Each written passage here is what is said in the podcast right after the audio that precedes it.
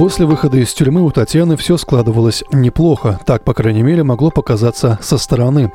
В заключение она успела написать полуавтобиографическую повесть. После освобождения смогла устроиться внештатным корреспондентом в крупный издательский дом и имела неплохие карьерные перспективы.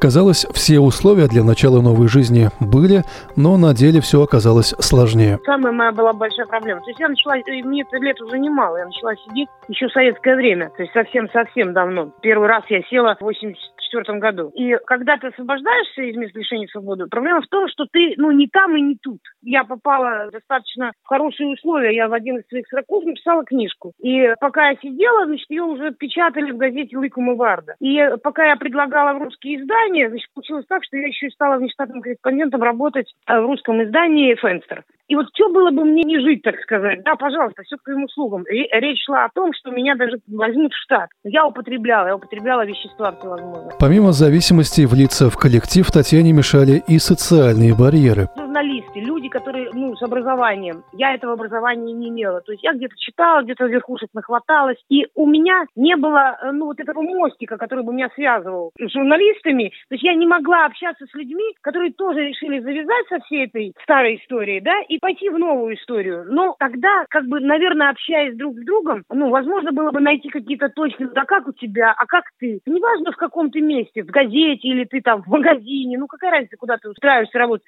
Ты чувствуешь себя чужим среди людей. Даже тогда, когда к тебе люди расположены всей душой. Вот что было со мной. Я не ощущала себя среди них комфортно. На своем примере Татьяна рассказывает и о других причинах, мешающих бывшим заключенным встроиться в общество даже при наличии желания. Те, кто просидели, у нас определенная манера разговора. Может быть, даже не хватает этого. Ну, то есть, допустим, у меня есть старая бригада, да, которая ворует. Я воровать больше не хочу. Но общаться на сленге я могу только с ними. Ну, что мне делать? Общаться на сленге с людьми, которые не сидели, я не могу. Даже если я могла бы это делать, они меня не понимают. Вы знаете, как алкоголика может понять только алкоголик. Человек, который не зависит от веществ, ну и так далее.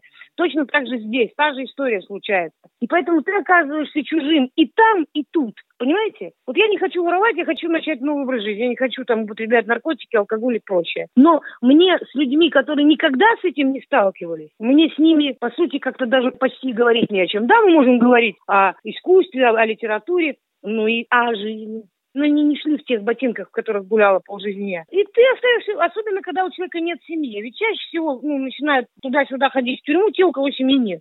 Мало кто, так сказать, имея семью уже, другую, не криминальную, садится, и если он садится один раз, то это и бывает один раз. Впрочем, как признает Татьяна, желание реинтегрироваться в общество есть далеко не у всех и не всегда.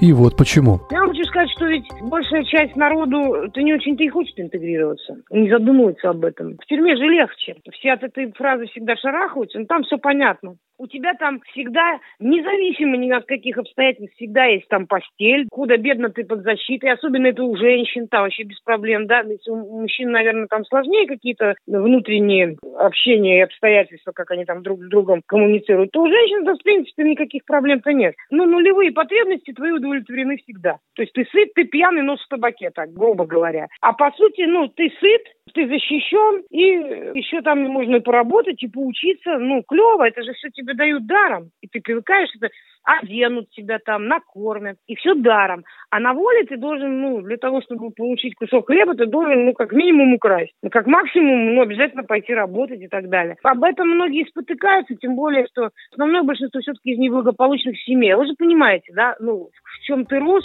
в том ты, ну, и остаешься, ну, как бы то ни было. Именно семья, отмечает Татьяна, часто играет ключевую роль как в судьбе бывших заключенных, так и будущих. У меня была приличная семья достаточно, да, и, наверное, что-то умудрились заложить у меня ну, на раннем этапе. А кто-то, ну, в таком совсем в нежном возрасте, ну, вот я таких примеров знаю миллион, когда там насиловали девочек, там каждая вторая, вот когда я садилась, ну, каждая вторая фактически была изнасилована либо отчимом, либо отцом. О чем разговаривать тогда?